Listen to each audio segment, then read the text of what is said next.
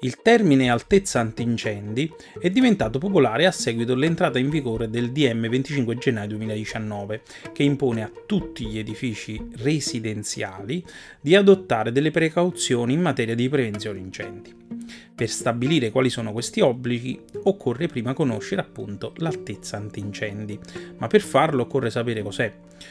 La definizione di altezza antincendi deriva dal DM 30 novembre dell'83, dove è riportato che è l'altezza massima misurata dal livello inferiore dell'apertura più alta dell'ultimo piano abitabile o agibile, escluse quelle dei vani tecnici, al livello del piano esterno più basso. Vediamo nel dettaglio con qualche esempio. La definizione è connessa alle altezze gestibili con l'autoscala dei vigili del fuoco, che ha la possibilità di gestire un'altezza di circa 24 metri. Per questa ragione la definizione prende in esame due elementi, il livello esterno più basso, poiché si intende quello più basso possibile dove si può trovare l'autoscala, e la soglia della finestra o del balcone più in alto possibile, poiché è quello che, dove l'autoscala può poggiare per poi far evacuare le persone presenti e far accedere i vigili del fuoco nell'edificio. Nell'edificio chiamato edificio 1, eh, che sorge ad esempio su un terreno inclinato, eh, c'è un livello stradale a destra più in basso ad esempio rispetto a quello a sinistra. L'autoscala potrebbe quindi sostare o a destra o a sinistra, ma per questo calcolo dell'altezza incendi si prende in considerazione il piazzale a destra perché è quello più basso eh, perché la definizione riporta al livello del piano esterno più basso. All'ultimo piano c'è un vano tecnico e non bisogna considerarlo perché la definizione riporta escluse quelle dei vani tecnici, quindi non lo consideriamo. Occorre considerare quindi la soglia della finestra all'ultimo piano, perché la definizione è livello inferiore dell'apertura più alta dell'ultimo piano abitabile o agibile la finestra è l'apertura più alta e la soglia è il suo livello inferiore.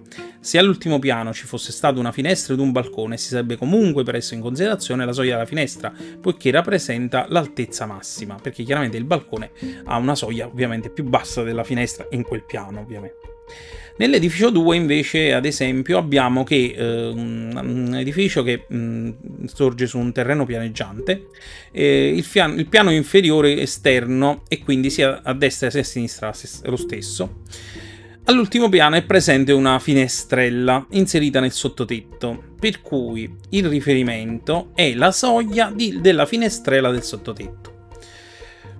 Sintetizziamo. Eh, per il calcolo dell'altezza all'ingenio di un palazzo occorre prendere quindi di riferimento due punti. Il livello esterno più basso e la soglia della finestra o del balcone più in alto e calcolare la distanza verticale tra questi due punti. Sembra un calcolo difficile, ma ehm, assicuro che ehm, poi presa la mano non lo è. Una volta stabilita l'altezza antincendi di un palazzo, questa può essere utilizzata per valutare quali siano gli obblighi del decreto ministeriale 25 gennaio 2019, nonché degli altri obblighi della prevenzione incendi.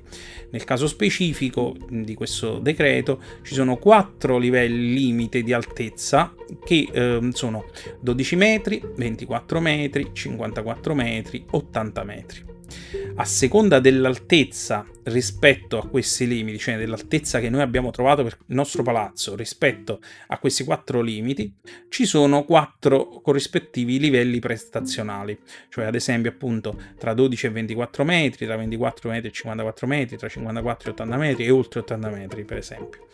Eh, chiaramente più è alto il palazzo e più ingenti saranno gli obblighi però appunto eh, conoscere l'attentato d'incendio è il primo passo per poter appunto eh, stabilire quali sono gli obblighi nel nostro caso. La 2C è di supporto in queste valutazioni ed in generale nel campo della prevenzione incendi.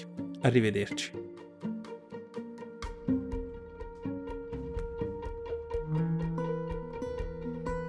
Ti è piaciuto questo video?